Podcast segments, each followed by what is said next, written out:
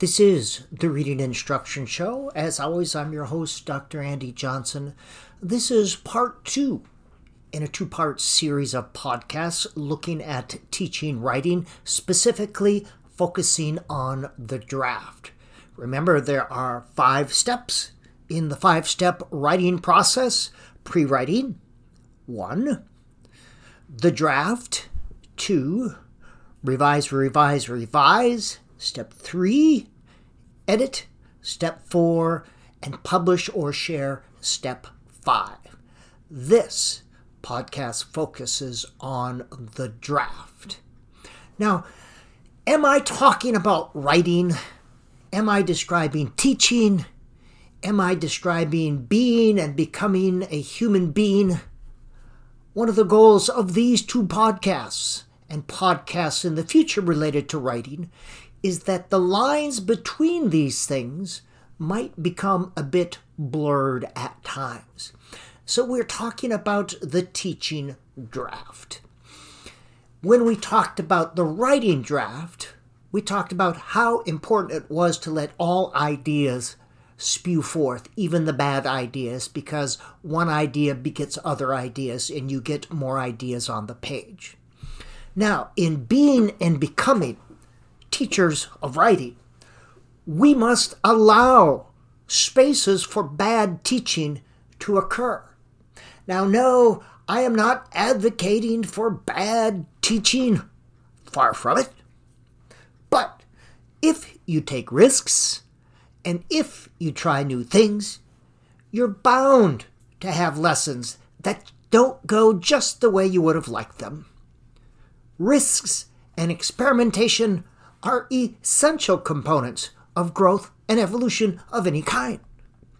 Hence, if you've never had a bad lesson, you haven't tried enough things. And in life, if you've never failed, it means you've been clinging too tightly to the outline. Occasional teaching failure is an important part of being and becoming a master teacher. As humans, and as teachers, living on the good planet Earth, we're not defined by our success, rather by how we address our failures. A successful teacher and human is not failure-free. A successful teacher and human is failure-overcoming. Now, in teacher preparation programs, and I teach at the Minnesota State University, Mankato, we do not create finished teaching products in 4 semesters. You don't do this in any teacher preparation program. That is a silly, silly idea. Instead, we create first drafts. We're then ready to go out and go through endless revisions and edits before they become a finished teaching product. However, here's a secret. If we are being and becoming teachers, we never become finished teaching products. We just keep getting a little better along the way. Those magic teachers I've had the privilege of working with over the years were the ones who kept learning and growing up until retirement and beyond. They were still curious, still learning stuff. They never saw themselves as finished products. They were in an endless state of becoming, and this is exactly what made them master teachers. So let's get a little more on track with writing. As previously stated in the last podcast, most of the teacher-directed writing activities in your classroom will involve just pre-write, draft, and share.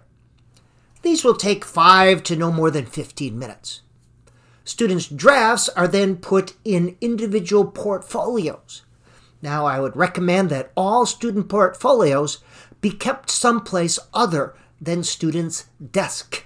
Keep them in a special place on the shelf or in a milk box or some other place. 3 reasons for this, for not keeping them in their desks. First, this prevents these drafts from getting lost. Second, and enables you as a teacher to quickly review students' folders and chart their progress over time you can see their beginning drafts or the drafts from the beginning of the year and how they progress. And third, looking at students' drafts gives you a sense of what skills need to be taught. In this sense, your students and their writing become your scope and sequence chart. Now let's look at responding to drafts. Getting responses to drafts makes them come alive and provides ideas for the revision stage. Getting responses from other students creates a more powerful writing experience and helps writers develop a sense of audience. Here are 4 simple ideas for responding to drafts in the drafting stage. Number 1, partner oral response. This is the quickest and easiest option. Here, students turn to a neighbor and read their draft out loud. Now, always give students the option of simply describing some of their ideas or reading out loud. Simply describing ideas enables students who may not feel very comfortable with their draft the opportunity to still get responses. The partner then responds orally to the draft. Now, you will need to teach students how to respond to each other's writing in a positive, supportive manner. Don't assume they know how to do that. I'm going to give you some response guidelines, and these should be put on a poster to use as a reference. And you tell students that these are just hints if they don't know what to say. So, response guidelines, there are 5 of them. 1, what did you like? 2, what did you want to know more about? 3, what might be added to make it more interesting? 4, what did it remind you of? And 5, what was going through your head as you listened or read the story? These should be put on a poster, these or something like them, and used as a reference. Boys and girls, we're going to respond to each other's writings. Here's something you can say if you don't know what to say. All right, partner oral response was number 1. Number 2 is small group oral response. Instead of sharing with a single partner, students will move into small groups to read or describe their drafts. This takes a little more time than the partner oral response, but the conversations that ensue are much richer.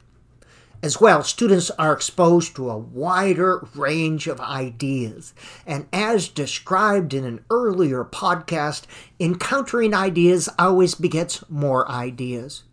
And having a larger audience enables writers to get a better sense of audience. The third responding idea is trade and respond. Here, students trade drafts with a paper, the actual paper, with a partner in a small group, and they write their response right on the page. You can also use groups of 3 or more students, having them write and rotate their stories until everyone has responded to each. In this way, the draft becomes a living entity with a collection of perspectives. And the last way to get response is called a whole class response.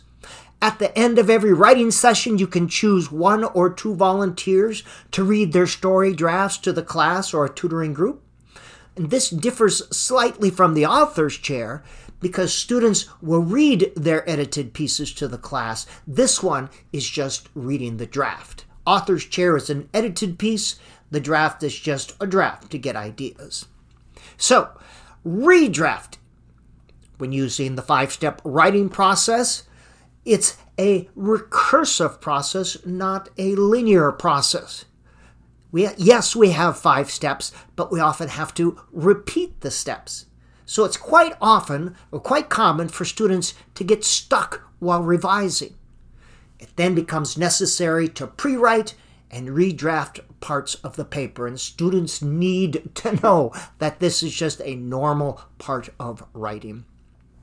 And the last thing I want to talk about in terms of drafts and responding to drafts, it's responding to teaching drafts. One of the limitations to teacher growth and evolution is the fact that we too often work in isolation, by ourselves in a classroom. There aren't times and spaces to talk, to get feedback, to give feedback, to view other teachers. We need responses from other teachers. We need to be able to talk about what works and what doesn't work.